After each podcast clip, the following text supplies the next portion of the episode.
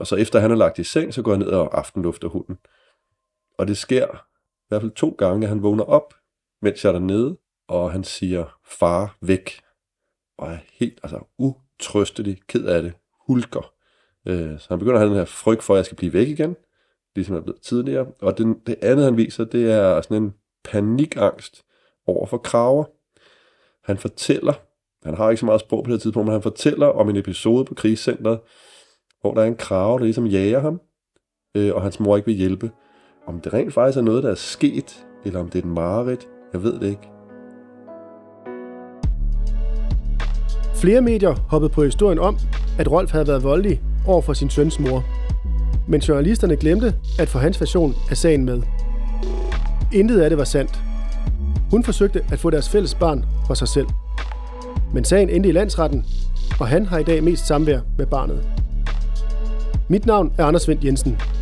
Jeg har skrevet bogen Uden min datter, 7 års kamp for samvær, der kan købes, lånes og streames som e-bog og lydbog, og jeg laver nu denne podcast-serie om forældre i konflikt om deres børn. Velkommen til afsnit nummer 28.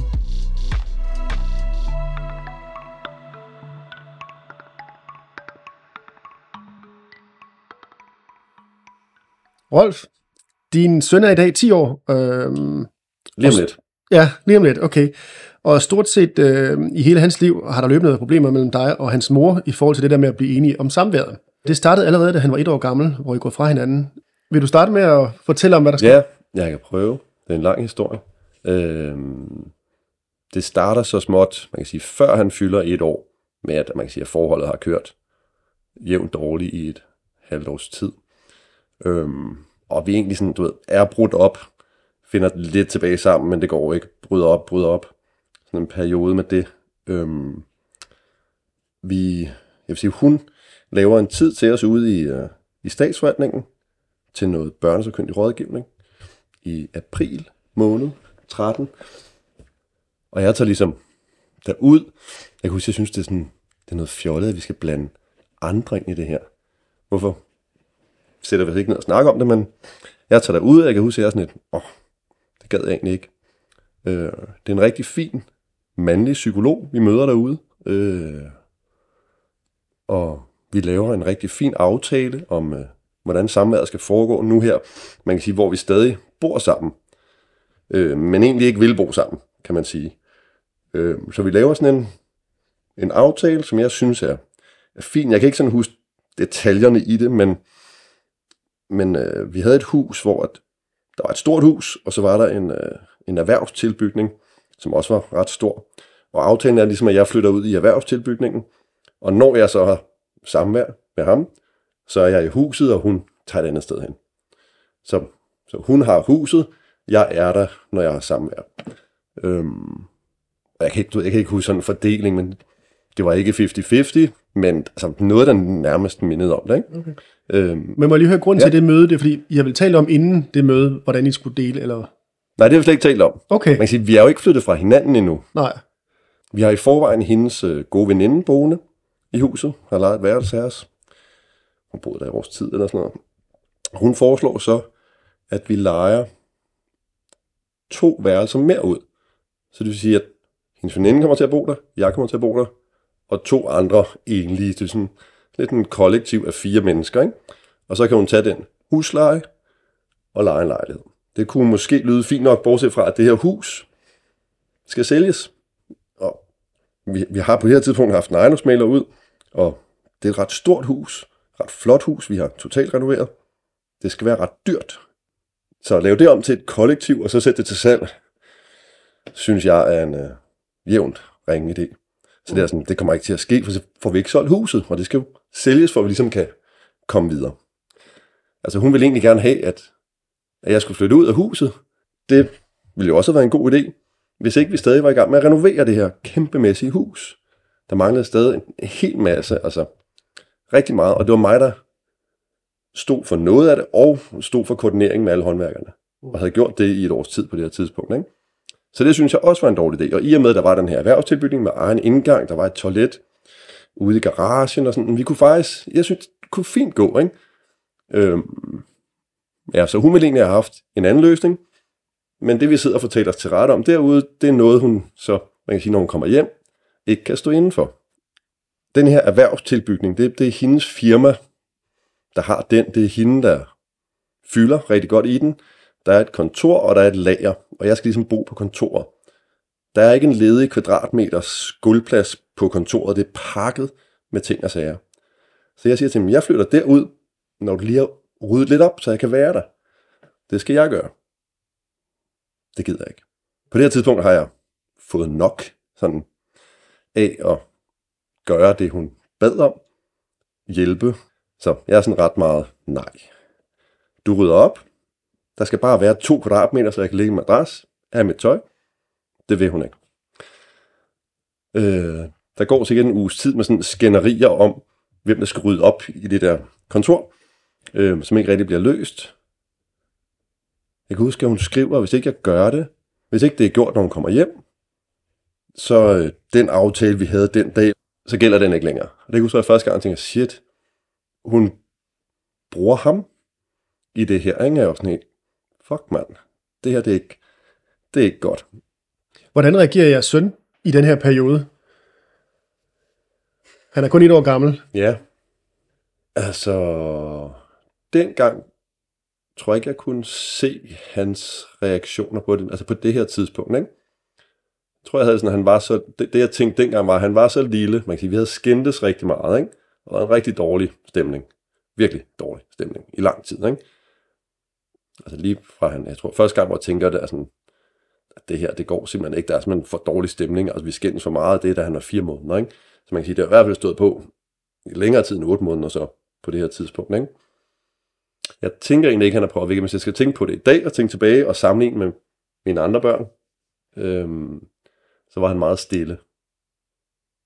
Altså, det var det, jeg kan sådan, i forhold til, ja, nu har jeg har en pige på to år, jeg har en på fem, og hvis jeg tænker tilbage på, da de var et år, så var de ikke så stille. Det var, ja, det var nok det, jeg kan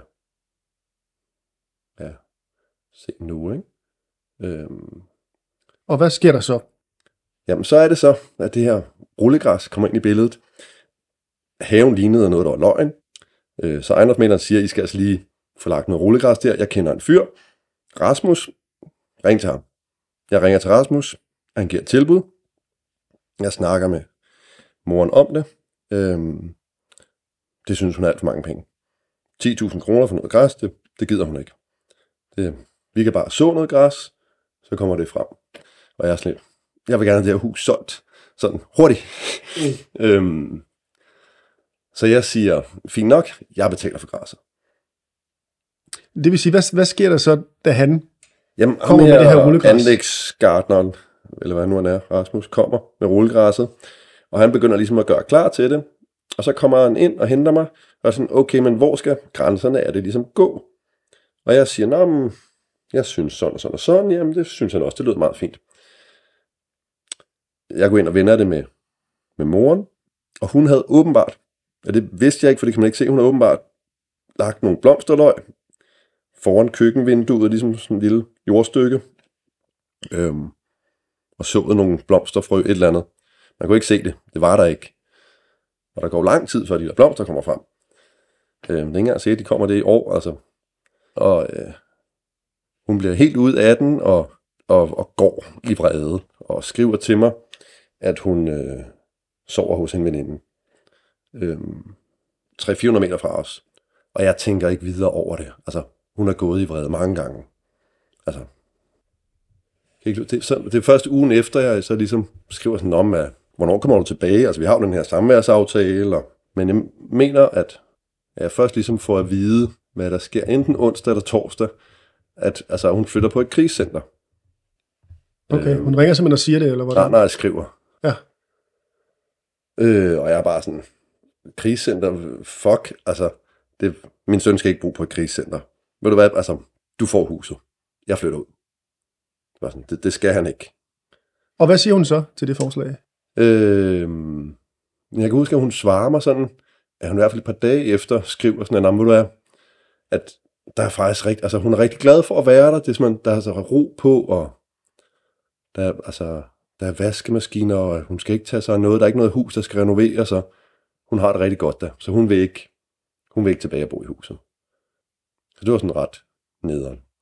Vi aftaler så, altså, nu skal vi have lavet en ny samværsaftale, fordi altså, den anden aftale, det var, altså, det var næsten 50-50 og sådan noget, hvor at, du ved, jeg kom ind og fik ham om morgenen, og man kan sige ting, der ikke kunne lade sig gøre, hvor at vi ikke bor lige op og ned af hinanden længere.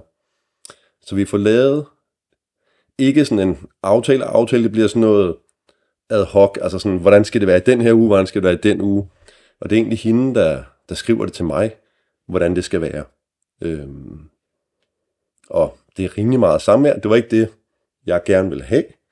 Øh, jeg havde været rigtig meget sammen med ham i hans, altså, ja, det første års tid. Jeg havde taget alt det barsel, jeg kunne få. Jeg havde taget alt det ferie, jeg kunne få. Så jeg havde, altså, jeg havde haft rigtig meget fri og været sammen med ham. Og var vant til det. Øhm, jeg var vant til at bo sammen med ham, altså, og tage mig af ham meget. Øhm, men allerede der, man kan sige, der synes jeg, det er for lidt. Jeg, jeg, jeg synes, det var bedre for ham, han så mig mere. Øhm, Så hvad gør du? Så jeg, jeg skriver en ansøgning til, til statsforvaltningen og søger om samvær. Øhm, Ved du på det her tidspunkt, hvad det er, hun så siger til krisecentret om, hvorfor hun skal være der? Altså kommer hun med nogle beskyldninger mod dig om, om vold eller andet? Nej. Eller? nej. Altså, når man flytter på et krisecenter, så bliver der automatisk øh, lavet en trivselsunderretning til kommunen. Hvad hedder det? øhm, Så kommunen laver en trivselsundersøgelse. Så der får jeg jo at vide der, hvad det er, hun siger. Altså, hvad der, man kan sige, hvad der er grunden til, at hun skal bo på et krisecenter, og hvad hun siger. Og der er ikke, øh, der er ikke noget vold. Øhm, hun synes, hun synes, jeg gør alt muligt, og hun synes, jeg behandler hende rigtig dårligt, og alle mulige ting. Og hun er meget uenig med mig i, øh, hvordan at et spædbarn skal, altså skal håndteres. Det har vi hele tiden været med. Altså lige frem blev født, har vi været uenige om alt. Altså hele tiden, altså, hvordan skifter man blæ? Babymassage. Må et spædbarn være på gulvet sammen med en hund? Måden, vi ligger ham på om, øh, om aftenen. Hun, hun lavede den der godnat og sov godt metode. Den kunne jeg slet ikke med. Jeg synes, det var helt tortur. Så jeg gjorde det på en anden måde. Jeg prøvede ligesom at kramme ham. øh, ja, og sk- altså skabe tryghed. Ikke?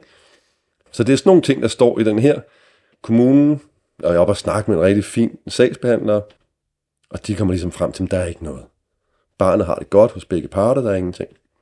Øhm, det, der så sker, det er, at jeg begynder at se en anden kvinde. Problemet er jo, at jeg bor stadig i huset sammen med morens veninde. Så jeg ser ikke kvinden derhjemme. Hvad hedder det? Men det gør jeg så alligevel, da veninden tager på Roskilde Festival. Så inviterer jeg kvinden hjem til mig. Hun har sovet hos mig, vi sidder og spiser frokost nede i haven lørdag morgen under Roskilde Festival. Og så kommer veninden ind ad døren og siger hej. Altså bare sådan, åh oh, fuck. Det var ikke så godt. Altså, åbenbart fortæller hun så om mandagen, hvad hun har set, til moren, og derefter ser jeg ikke min søn.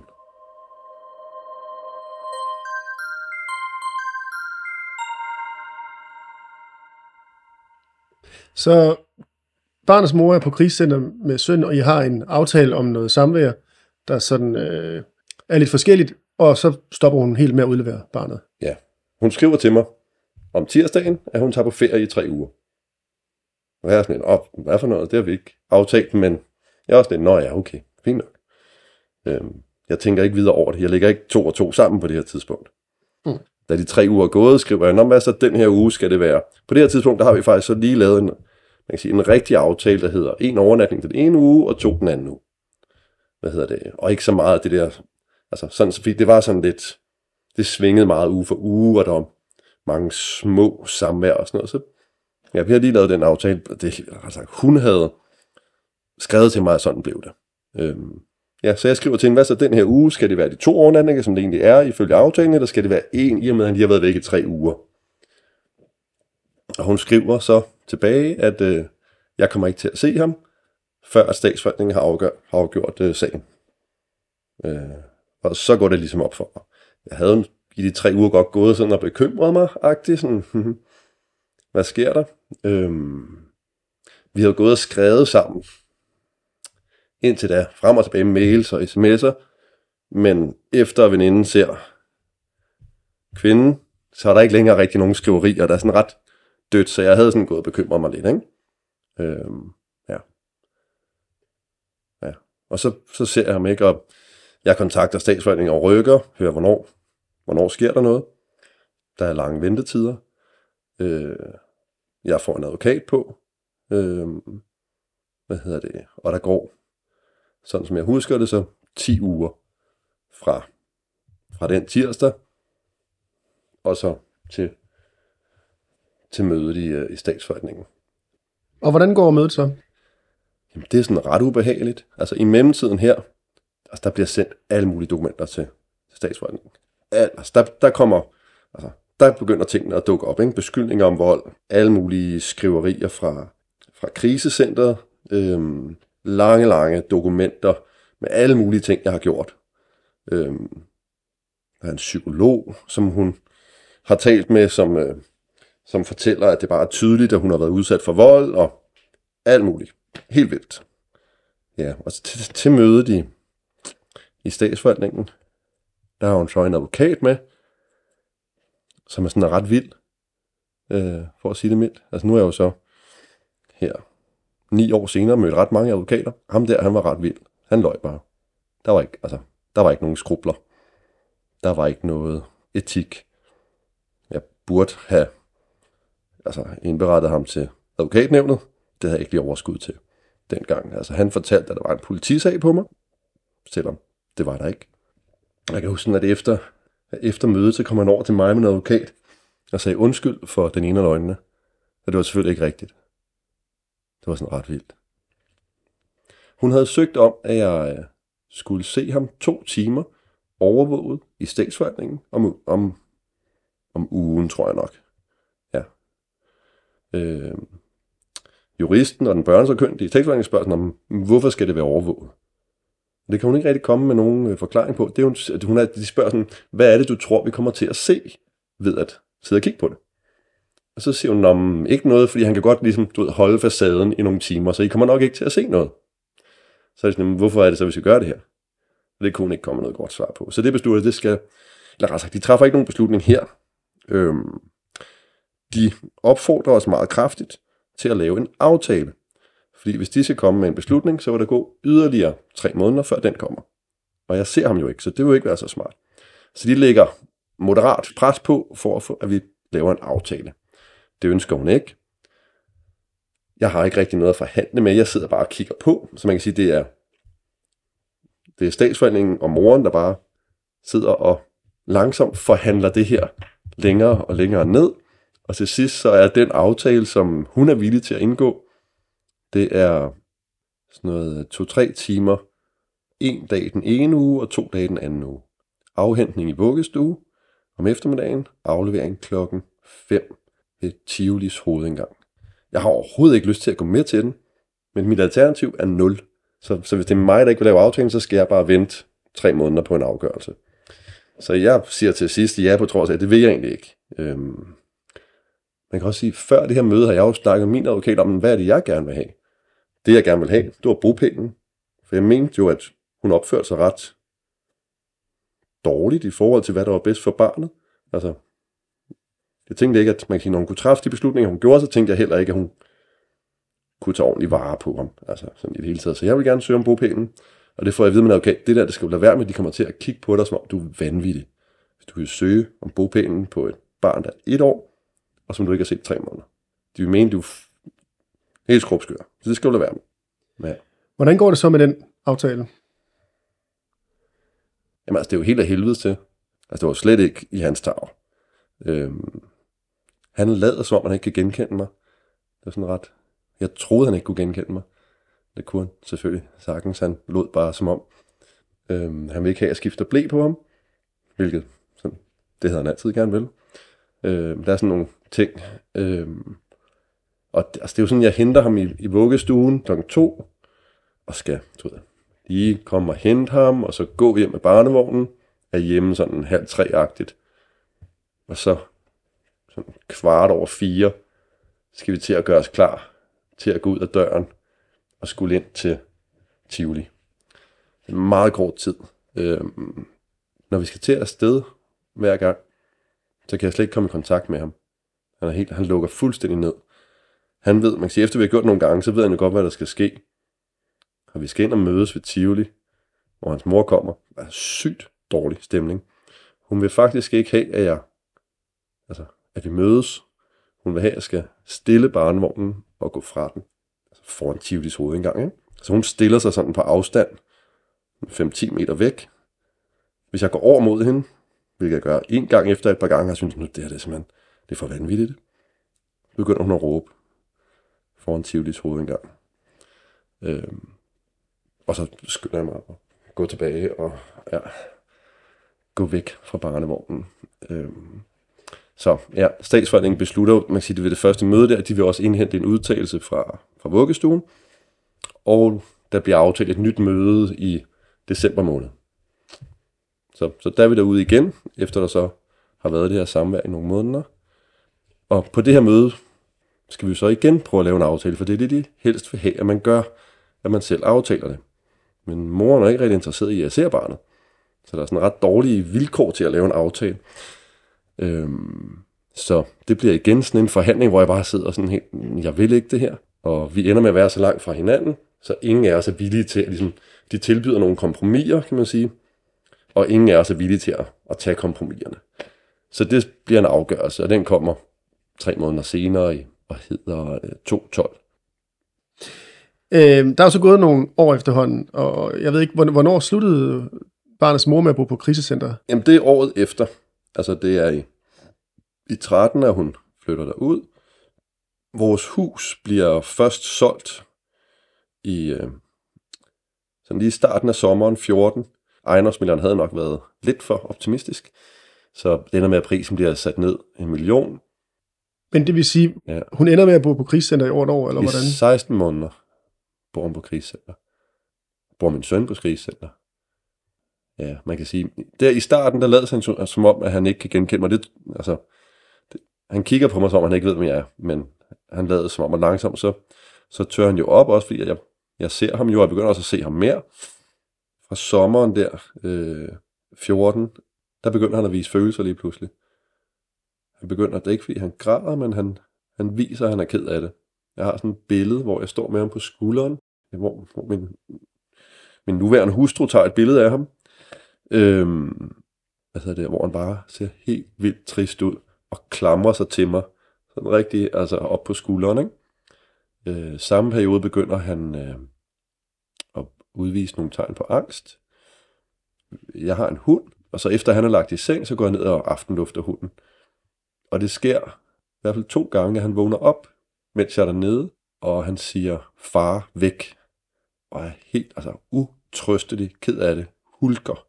Øh, så han begynder at have den her frygt for, at jeg skal blive væk igen, ligesom jeg er blevet tidligere. Og den, det andet, han viser, det er sådan en panikangst over for kraver. Han fortæller, han har ikke så meget sprog på det tidspunkt, men han fortæller om en episode på krigscenteret, hvor der er en krave, der ligesom jager ham, øh, og hans mor ikke vil hjælpe. Om det rent faktisk er noget, der er sket, eller om det er et mareridt, jeg ved det ikke.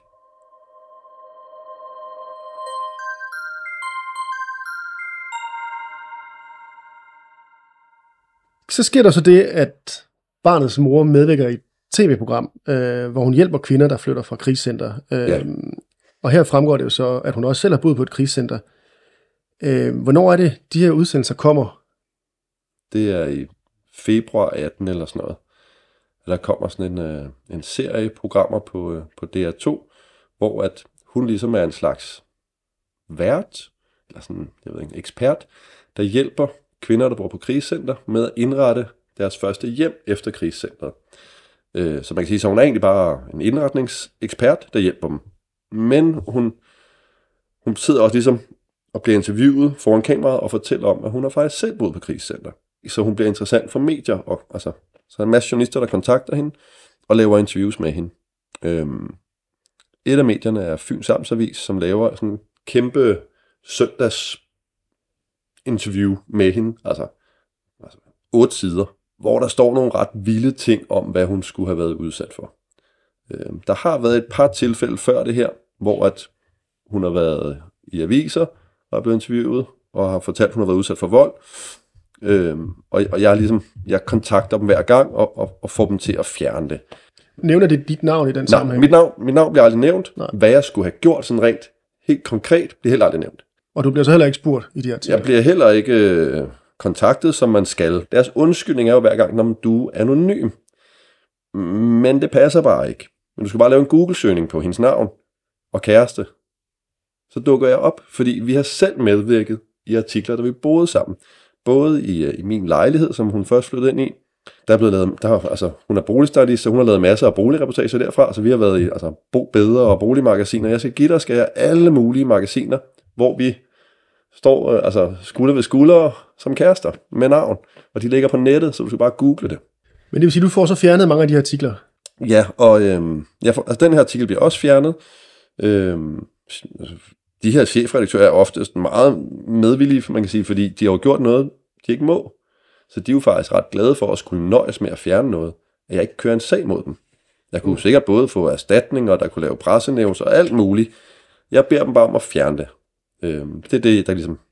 Jeg gider ikke helt, det ligger der for eftertiden. Øhm, og jeg, der er også ligesom et vis signal i, at det bliver fjernet. Altså, ja. Man kan jo selvfølgelig gå i Infomedia og finde, altså, finde den frem. Ja, det er sådan en database over artikler, Ja. som medierne har bragt. Ja. Men du laver så en... en Ja, men der, der sker så det, at øh, fordi at øh, chefredaktøren, han vælger ikke bare at fjerne det fra nettet, han vælger også at fjerne det fra arkiverne. Han vælger at fjerne det fra Infomedia, han vælger at fjerne det fra nogle webarkiver, der også er. og det er Fyns Amtsavis. Ja. Ja. Han vælger at fjerne det fra alle 37 lokale amtsaviser, som den, det her interview ligger på. Ikke? Øh, så det er sådan ret vildt, det han gør. Øh, han, han afindekserer det. Det bryder journalisten sig ikke om, så hun går til tillidsmanden. Tillidsmanden sidder i pressenævnet, tillidsmanden kontakter fagbladet journalisten, og der bliver skrevet en artikel der om, at det er simpelthen for dårligt, at man du ved, bare fjerner ting. Det er sådan, ja, det er en uskik.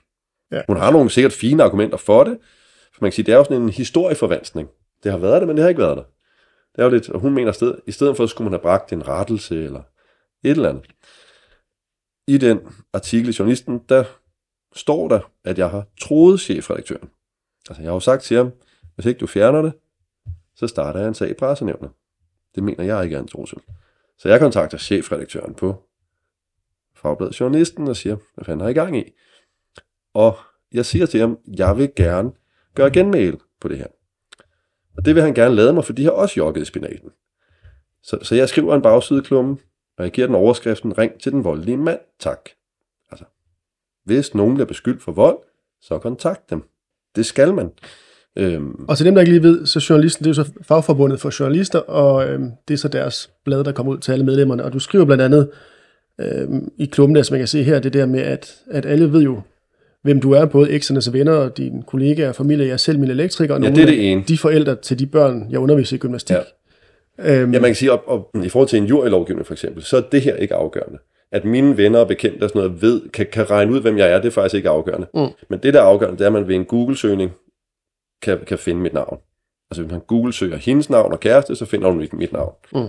Men, men samtidig er det også for mig, kan man sige, altså alle, altså alle vi kender, de ved jo godt, at det er mig, hun beskylder for det, selvom hun aldrig rent faktisk gør det. Øhm, altså hun har aldrig kontaktet politiet om de her beskyldninger. Hun har aldrig sagt det, da den der trivselsundersøgelse blev lavet, da hun flyttede på krigscenter. Hun har aldrig beskyldt mig for vold. Men det kommer lige pludselig, ikke? Øhm, og, det, og det blev ligesom langsomt værre og værre. Man kan sige, det hun gik ud med i medierne blev langsomt værre og værre. Og, og den der artikel i Fyns Amtsavis var helt vild. Altså, det, altså jeg lød som et uhyre, når, du- når du læste, ikke? Så hvad er grunden til, at du laver klubben her i Jeg vil, Fagbladet? jeg, vil sige, nu har jeg, på det her tidspunkt, har jeg gjort det nogle gange, og skulle kontakte og få fjernet. Jeg vil jo egentlig gerne have, at det ikke blev skrevet. Så, så jeg vil gerne gøre alle opmærksom på, I skal kontakte mig. Og det virker. Øhm, siden da har der ikke været bragt en eneste artikel. Altså det er jo for fire år siden det her. Der har ikke været bragt en eneste artikel, hvor at hun siger, hun har været udsat for vold. Og det skal lige med, at hun er jo blevet spurgt, om hun vil kommentere på din øh, Ja, klumme der, og det har hun så valgt ikke ja. at gøre. Øhm, I den her periode har du så haft 10-4 et stykke tid, Ja, og der er de her artikler og så videre. Ja. Men hvordan er selve samlet gået? Overholder I planerne? Og, Ja, i, i det store hele. Ja. Altså, der er nogle konflikter om nogle enkelte dage, hvor at, man kan sige, de her afgørelser, der kommer fra statsforvaltningen, du kan jo læse dem som djævlen selv, og så kan du sidde og tolke på, hvordan en helligdag skal ligge, og mm. altså vi, vi har, jeg kan altså fortælle mange mærkelige historier.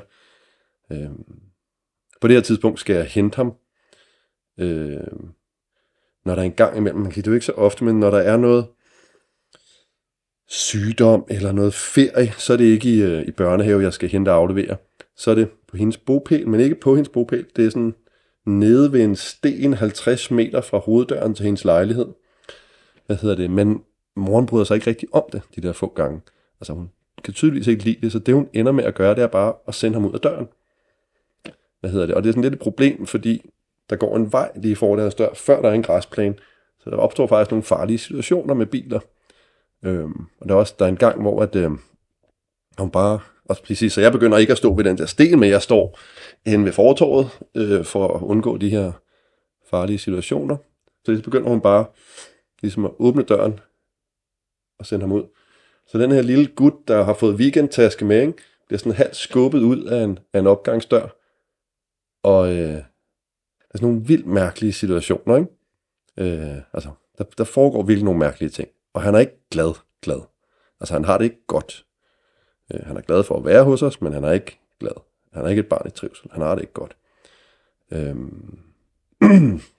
jeg kan sige, det på det her tidspunkt har jeg bedt statsforvaltningen flere gange om at lave en børnesøgkyndig undersøgelse. Fordi jeg vil gerne have, at de ligesom finder ud af, hvad foregår der. Moren siger en masse ting, jeg siger noget andet. De, de vælger hver gang at sige, at det, at det vil de ikke. Øhm, nå, men, men så alt det her får ligesom mig til at sige, jamen, jeg må søge om bopælen. Hvad hedder det? Jeg har ligesom fået at vide, at man er advokat. Det kan jeg godt glemme, men jeg er, lidt, jeg er nødt til at gøre det. Jeg kan ikke bare stå og se på, at der sker det her trafikuheld med min søn, og han bare får det dårligere og dårligere. Så jeg søger om bopælen, jeg tror det er i 17, og så skal man først ud i statsforvaltningen, ligesom forsøge at mødes, lave et forlig, og så bliver den oversendt til, til retten, og så sommeren 18 er vi i retten. Øh, så man kan sige, så det er jo samme år som, øh, som det der tv-program. Hvad hedder det? Jeg beder dommeren om at lave en børnesøkyndig undersøgelse. Hun indhenter en udtalelse fra, fra børnehaven. Børnehaven skriver, at han er i trivsel. Så vælger hun ikke at lave en børnesøkyndig undersøgelse. Jeg taber. Sagen bliver lukket meget hurtigt. Øhm, og så fortsætter egentlig bare, man kan sige, at han starter i skole. Det går rigtig skidt. Det går rigtig, rigtig skidt. Øh, for første gang kan moren også godt se, at det faktisk går ret skidt, så vi bliver enige om, at han skal skifte skole til en privat skole. Hvad hedder det? Øhm, altså han er i, han er i slagsmål hver uge. Øh, konflikter hele tiden med de andre børn. Da han har været der i tre dage, så spytter han på en elev fra 2. eller 3. klasse, og efter sommerferien begynder han at kaste med sten, slå med pinde, sparke, slå, og det bliver ligesom langsomt værre og værre. Ja.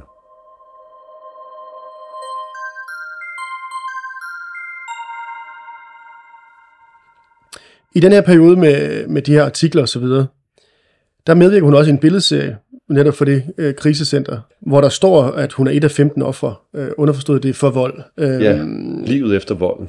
Ja, ja. og det, det foregår i 18 og, og frem efter. Men det er så først i 2020, du vælger øh, at anlægge en, en USA mod hende. Hvad, hvad er den udløsende faktor? Hvorfor først der? Jamen, øh, man kan sige, den undskyldning, jeg jo får hver gang fra journalisterne og chefredaktøren, det er jo, at du er anonym. Og, og det er jo også det, der gør, at jeg faktisk ikke kan starte en USA.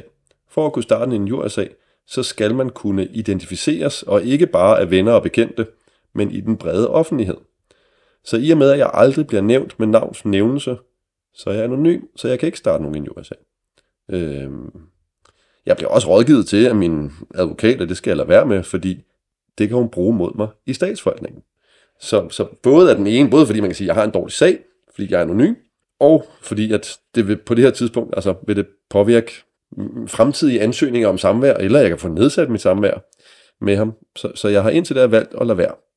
Øhm, i forbindelse med, man kan sige, jeg har jo ligesom ved at skrive den her bagsideklum i journalisten, så har jeg fået stoppet alle medieskriverierne. Det der så sker i stedet for, det er, at moren begynder at skrive rigtig meget om vold på hendes Instagram. Og ja, der sker ligesom to ting. Der er to ting, der får mig til at starte den her i USA. Det første, det er, at der er en mor, som, som vi nogle gange øh, mødes med på en legeplads, hvad hedder det, og børnene leger, og vi sidder og snakker.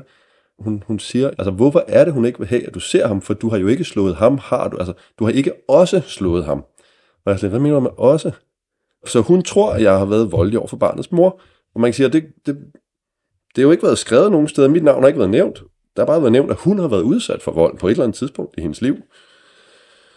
Øhm, og det næste, der sker, anden juledag 2018, det er, at der er en fra min hustrus mødergruppe, der, der sender altså et screenshot af, af en story på Instagram, hvor at øh, moren laver sådan noget spørgsmål-svar noget, og en af følgerne spørger så om, kan ikke huske præcis spørgsmålet, men noget ligesom om, altså, hvorfor var det egentlig, at hun boede på det her krigscenter? Hvad var der sket? Hvem var det, der havde gjort det? Altså, øh, fordi hun har jo flere børn med to forskellige fædre, så hvem er det, der har gjort det? Så det, man kan sige, og det er jo, jeg er jo stadig ikke identificeret med navn, men min søn har et navn, der er ret usædvanligt. Øh, så der kan jeg identificeres i den bredere offentlighed. Man kan sige, at samtidig er jeg en situation, hvor at jeg har tiltagende svært ved at få lavet legeaftaler med børn i hans klasse, fordi alle tror jo, jeg har været vold, ja, jeg er voldelig, ikke? så de ønsker ikke kontakt med mig. Og det er sådan langsomt, hende moren her siger det på legepladsen, jeg har jo godt vidst det, ikke? Altså, øhm, hvad folk går og tænker, men det bliver ligesom mere og mere klart for mig. Øhm, og at det er noget, som vil påvirke min søn. Der vil ikke gå længe, så vil hans klassekammerater også kunne læse det. Altså på Instagram. Det kan jeg sige, det er, altså det sker allerede i 3. klasse nu, at børn er på Instagram. Øhm, og, og man kan sige, en anden ting er, min kone synes ikke, det er fedt, det her. Øhm, Så du vælger at anlægge en så jeg vælger at, til at starte med, og bliver rådgivet med advokat til at forsøge at lave et forlig. Øh, så vi forhandler lidt frem og tilbage, men da hun ikke vil lave et forlig, man kan sige et forlig om, at hun skriver en udtalelse om, at jeg ikke har været voldelig overfor hende. Det ønsker hun ikke. Så jeg anlægger en injuriesag. Og den står så på i halvandet års tid herefter. Øhm, og en julesag betyder så, at hun vælger at sige, at du ikke må se øh, jeres søn, og hun søger om fuld forældremyndighed. Hvordan forholder du dig til det? Jeg tror faktisk, at jeg har slet ikke stævnet hende endnu. Jeg har bare, vi, vi forhandler faktisk bare om et forlig på det her tidspunkt. Jeg har sagt, at hvis ikke vi kan lave forliget, så, så kommer jeg til at stævne hende. Ikke? Det er min advokat skrevet til hende. Mm. Og, og så sker der det, at hun kontakter, jeg tror, de hedder familieretshuset på det her tidspunkt. Jeg tror, det er lige der omkring, hvor de skifter. Øhm, og hun søger om, at jeg slet ikke skal se ham, og hun får fuld forældremyndighed. Man kan sige, for nu har jeg jo konfliktoptrappet. Netop det, som jeg har været bange for, ikke? Øh, og det kan hun bruge imod mig. Det her, det sker samtidig med corona. Noget godt ved corona er, at man mødes ikke i familieretshuset. Det er telefonmøder. Og man vælger at gøre det sådan, at man først taler med den ene part, og så med den anden part. Så det bliver et meget bedre møde, hvor jeg rent faktisk kan få lov til at tale ud. Jeg ikke bliver afbrudt af advokater hele tiden. Øhm, så jeg har en fin snak med en jurist. Og det andet gode ved det er, at hun ringer bare op. Hun har ikke aftalt et møde. Så hun ringer bare op til mig og siger, har du lige et øjeblik? Jeg har lige nogle spørgsmål. Altså jeg ved slet ikke, det er et møde. Øh, så jeg bliver taget på sengen. Det gør moren også. Så det gør faktisk, at den her sagsbehandler bliver sådan lidt, hmm, altså hvad foregår der? Det må jeg hellere finde ud af. Så de beslutter, efter de har haft de her to samtaler, og man kan sige, på det her tidspunkt har der også været, der har også været en underretning fra skolen af til kommunen. Øhm, så summa summarum, familieretshuset vælger at lave en børnesøkyndig undersøgelse. Det, som jeg havde ønsket i mange år. Så den bliver sat i værk og står på det næste halve års tid. Øh, og hvad, hvad tænker du om det der med, at moren vil have bopæl og, og meget mere samvær? Altså hendes reaktion på det der med injuriesagen. Altså kan du forstå, hvad du, at hun gør, som hun gør? Øhm, nej, jeg kan ikke forstå, at man gør noget, som ikke er i ens barns interesse. Altså, det kan jeg ikke forstå. Jeg kan ikke forstå, at, at man vil hævne sig år efter år efter år, bliver ved med at gøre ting, som ikke er ens barns interesse, og som barnet slet ikke har lyst til. Altså barnet siger jo også til hende, at han vil faktisk ikke bo hos hende. Hvad er så resultatet af den her børnesagkyndeundersøgelse? Jamen, øh, jeg jubler i hvert fald, da jeg læser den. Den beskriver ligesom situationen fuldstændig, som jeg ser den. Det er ikke fordi, at man kan sige, det er en psykolog, der kommer ud og snakker med en, ligesom at vi to gør nu. Altså, der er ikke den store forskel. Og så jagtager hun samvær. Både, man kan sige, øh, ja, både hos den ene forælder og den anden forælder, ikke? mens barnet er der. Og så har hun også en samtale med barnet alene. Men de når frem til en, til en Hun, konklusion. hun, når, hun når frem til en, jamen, en konklusion, det kan man ikke sige. Men anbefaling. Nej, forhold- faktisk heller ikke en anbefaling. Altså, øh, det, det er meget beskrivelser. Hun, hun vælger ligesom at lægge vægt på de positive ting hos mig, og som hun har set her. Hos moren, der, der ved jeg ikke, om man kan sige, om hun har set nogle positive ting, men der er i hvert fald mange negative ting. Hun ser ikke, at han har det dårligt. Det er problemer. Hun ser faktisk ikke hans problemer. Og han har haft gevaldige problemer på det her tidspunkt.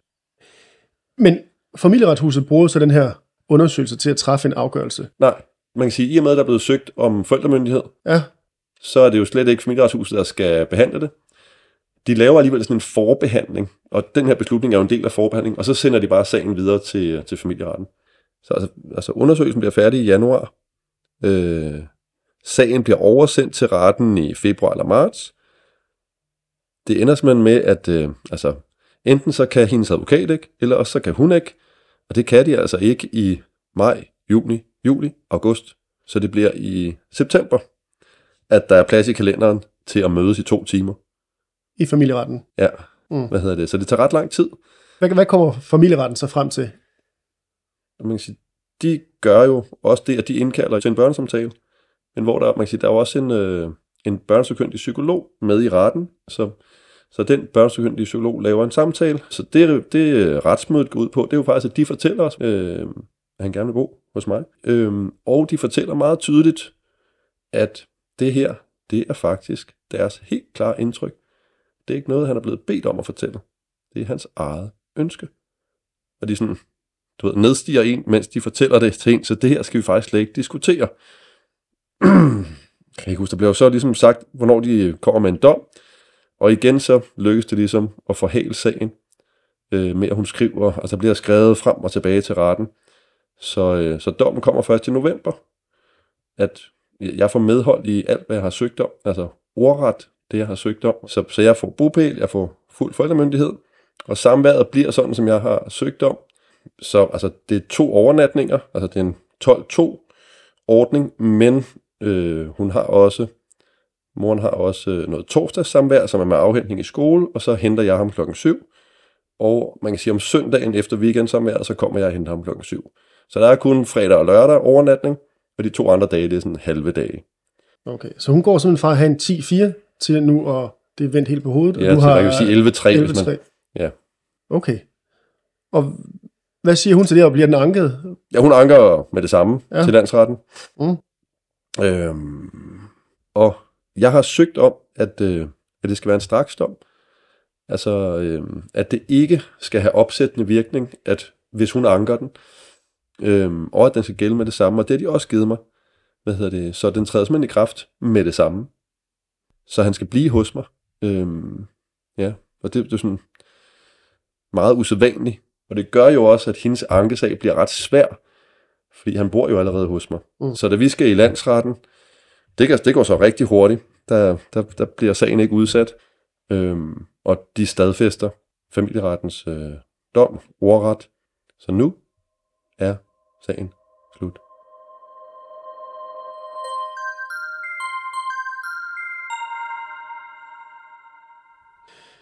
Vi skal også lige høre om injuriesagen. Hvor, ja. Ja. hvor ender den hen?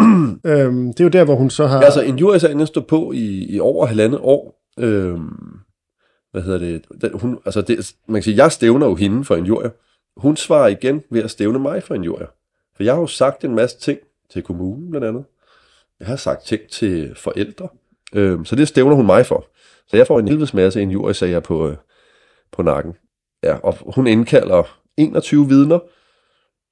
Jeg indkalder to. Og der bliver afsat fire hele retsdage, altså otte timers retsdage, bliver der afsat fire, og der bliver og, og dommeren går med til, at de, øh, at de indkalder, at der, at der kommer 18 vidner i, i retten. Men et par uger før, der blev vi kontaktet af hendes advokat, om sådan en føler i forhold til at lave et forlig, som vi jo havde prøvet året før. Øh, og min advokat snakker frem og tilbage med dem. Jeg skriver nogle udkast til et forlig, Øh, hun skriver også et udkast, som jeg ikke rigtig kan gå med til.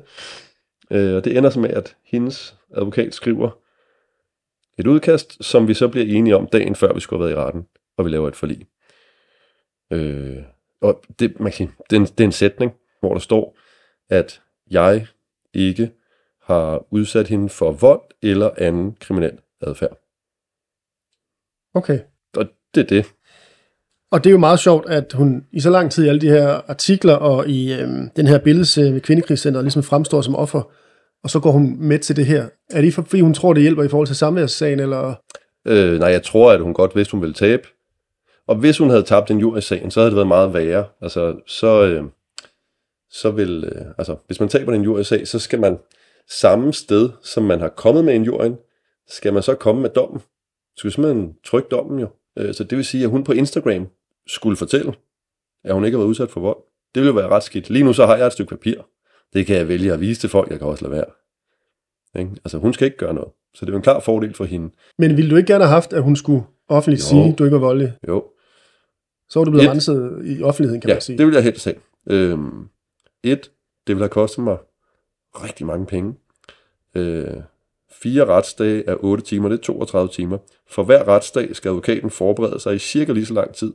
Så lad os bare sige 50 timer. Min advokat koster 2500 i timen, så det har været 125.000. Og det skal lige siges, det var jo den tid, der var afsat, at hun kunne blive ved med at sende ting og sager til retten, ligesom hun har gjort i familieretten, ikke? der udsatte alt muligt, og som skulle der skrive sig. Så det kunne have kostet mig 150.000. Det andet er, jeg var ikke sikker på, at jeg ville vinde jo. En jurysager er rigtig svær at vinde. Hun har jo aldrig specifikt sagt, hvad det er, jeg skulle have gjort. Så man kan sige, det ene med det andet, så rådgav min advokat mig til, at jeg skulle lave forledet. Hvis man så kigger på alt det her, det her forløb, der har varet 10 år, hvad, hvad synes du om det sådan overordnet? Det, altså, det har været... Man kan sige en ting, at man kan sige morens opførsel. Det synes jeg har været ret vildt. Hvad, hvad hun har gjort, og hvordan det har påvirket vores søn, det synes jeg er vildt. Men, men den måde, systemet har taktet det på, har, har jeg opfattet som meget kafkask. Øhm, hvordan? Jamen, jeg, jeg husker vores første møde derude. Der sidder en advokat og påstår, at, at der er en politisag imod mig for vold. Altså, men, men det er ikke rigtigt. Så jeg er sådan lidt, det må I sgu da, altså, det må I da finde ud af, om det er rigtigt eller ej.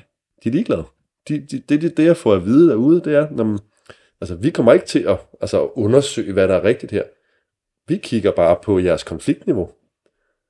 Men hvis man kun gør det, så opfordrer man jo mm, folk, som ikke ønsker, at den anden forælder skal se barnet. Det er jo en direkte opfordring til, at de skal lave konflikter.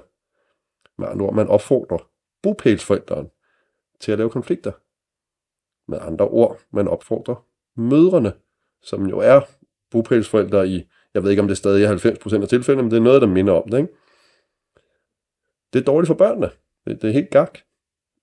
Jeg tror, jeg skrev til dig, at, at jeg var, øh, jeg, tænker, jeg tror, det har været i 2016, der var jeg til en fødselsdag i Berlin, og øh, med en rigtig god ven, der bor i Berlin, tysker, og en af hans gode venners kæreste er familieretsdommer i Berlin.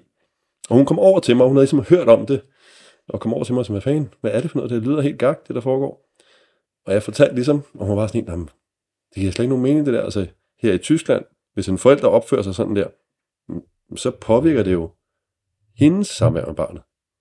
Hvis der er en, der sidder og laver kunstige konflikter, hvis der er en, der ikke ønsker det, at, at, at, at den anden forælder ikke skal se barnet, og ikke har nogen gode argumenter for det, så er der jo noget galt der. Det lød jo ret fornuftigt på mig. Og nu man kan sige, det er jo ikke noget, der bare, det er ikke noget, der har stået på i et år eller to eller tre, det her. Altså, jeg, jeg har jo talt med fædre, der har oplevet det her i 80'erne. Altså, det har stået på i hvert fald i 40 år, det her. Øhm, så hvis du har magten til at ændre noget af det her system, hvad, hvad, hvad skal du så være? Jamen, så vil det være, man kan sige, et, at hvis der, hvis der er forældre, der ikke ønsker, at den anden forælder skal se barnet, man kan sige, og der ingen dokumentation er for, at, at det rent faktisk, altså at, at der er noget grundlag for det, altså, så skal det være den persons forældreevner, der er dårlige, hvis personen vælger at gøre det at det skulle påvirke det den vej, i stedet for den modsatte vej. Øhm, jeg siger, det andet er, at jeg vil ønske, at man vil komme ind i det 21. århundrede. Altså, fædre har stort set det samme at gøre med børnene som mødre. Jeg ved ikke, hvorfor at dem, der varetager de her sager, lever i 50'erne. Altså, det, det virker sådan, ikke? Altså, fædre er sådan en, en anden rangs, øh, og jeg forstår det ikke. Altså, Hvordan tænker du, du er andenrangs, fordi du er far? Jamen for eksempel fik jeg at vide, at jeg skulle ikke søge om bopælen af min advokat. Jeg ville blive set på som helt vildt mærkeligt, hvis jeg gjorde det. Fordi en etårig, det er der ikke nogen far, der kan. Hvorfor ikke? Ja, jeg ved ikke, hvad de bygger det på. Altså, jeg ved det virkelig ikke. Der findes gode og dårlige forældre, og jeg vil gætte på, at de findes lige meget blandt mødre og fædre. Jeg har i hvert fald ikke oplevet andet. Altså, altså det er jo klart, jeg kan ikke amme. Det er klart, at der opstår også en, en kontakt imellem barnet, når man ammer og alt sådan noget. Men jeg kan alt muligt andet. Altså, og jeg mener, jeg, jeg mener, at fædre er lige så vigtige for barnet som mødre. Er der noget, der er ændret, fordi I nu er mere sammen? Der er din søn. Ja, altså han, øh, han har det meget bedre. Øh, nu har han jo gået på, på den nye skole i over fire måneder, ikke? Han har ikke haft en eneste konflikt. En voldelig konflikt. Der har altså ikke været fire måneder i de foregående tre et halvt år, hvor det ikke er sket. Der har ikke været en måned. Der har ikke været, der har nok været 14 dage, men der har ikke været en måned, hvor det ikke er sket. Så som, ligesom alene det, han er glæder, øhm, han forstyrrer ikke undervisningen mere end alle mulige andre børn gør. Før forstyrrede han undervisningen helt vildt, fordi han havde det rigtig skidt og mega stresset og deprimeret. Det er en glad dreng. Jeg sender ud af døren hver morgen, gjort lige før, altså før du kom her. Ikke? Øh, Du nævner det der med, at, at der er stadig nogle konflikter med moren i forhold til det der med at, at øh, aflevering og så videre, hvor skal det ske? Og hvor- hvordan tror du fremtiden kommer til at se ud? jeg har været meget naiv i, øh, i alle de her 10 år, så det ville være dumt at sidde her og være naiv. Der er det mest sandsynlige gæt, hvis noget er sket i 10 år, så er det jo nok, det fortsætter med at ske. Så, så det vil sige flere sager, nye ansøgninger, påvirkning af ham. Men tror du samværsordningen holder på den måde, den er i dag? Ja, altså, øh, altså hvis, hvis, hvis ikke det er godt for ham at være hos hende, sådan som det er nu, så vil jeg jo på et eller andet tidspunkt søge om, at altså, det bliver sat ned. Det skal jo være godt at være hos hende. Jeg ønsker, at han skal være glad, når han er hos hende. Han elsker hende. Altså, han elsker hende jo højt, ligesom alle børn gør. De elsker deres mor og far. Næsten uanset hvad. Og han har bare brug for at have et godt forhold til hende. Så det håber jeg sker. Men det ville være meget naivt at tro på det. Efter de her 10 år.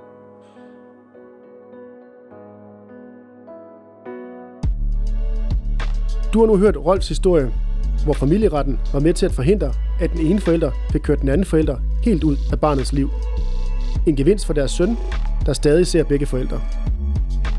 Har du kommentarer eller forslag til andre gæster i min podcastserie, er du velkommen til at kontakte mig via Facebook-siden Ude Min Datter eller på hjemmesiden udenmindatter.dk. Her finder du også beskrivelser og links til alle afsnit i serien. Husk også at abonnere på podcasten og følg Uden Min Datter på Facebook, Instagram og Twitter, så du automatisk får besked, når der er nye afsnit og relevante nyheder på området. Musik og lyd er lavet af Oscar Vendt Mosgaard. Tak fordi du lyttede med.